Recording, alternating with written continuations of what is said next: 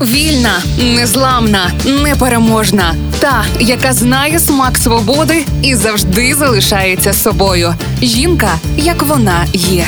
Про жінок, які змінили хід історії в програмі Ольги Телипської на Радіо Перше. Одного разу Фелікса Мендельсона, одного з найвизначніших композиторів романтизму, саме того автора, одного з найпоширеніших у світі весільних маршів, запросили зіграти до Букінгемського палацу. Королева Вікторія попросила його зіграти її улюблену пісню Італієн. Фелікс із соромом мусив визнати, що саме цю пісню написав не він, а його сестра Фанні.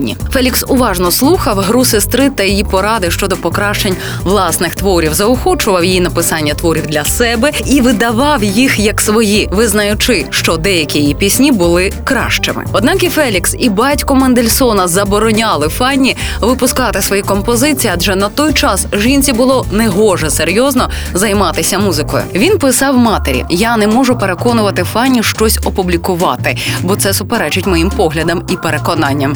Я вважаю, що публікуватись потрібно лише тоді, коли ти хочеш все життя виступати як авторка. Фанні, як я її знаю, не має ані схильності, ані потягу до авторства. Для цього вона занадто жінка, як і годиться, стежить за домом і не думає ні про публіку, ні про музичний світ. Публікація власних творів лише заважала б їй виконувати ці обов'язки. Лише 1846 року 40-річна Фанні таки вирішила опублікувати свої твори, написавши брату, що це її рішення, і ніхто не буде сварити її сім'ю за це. Феліксу знадобився місяць, щоб написати відповідь, в якій він дав благословення на таке рішення своєї сестри. Фанні знала, що брат досі не схвалює її вчинку, проте подякувала за це благословення. Попри те, що Фанні Мендельсон виборювала своє право на свіжий голос у рідного брата, у суспільства в історію, вона увійшла і залишила свій слід. Фанні Мендельсон вважається однією з найвідоміших серед жінок-композиторок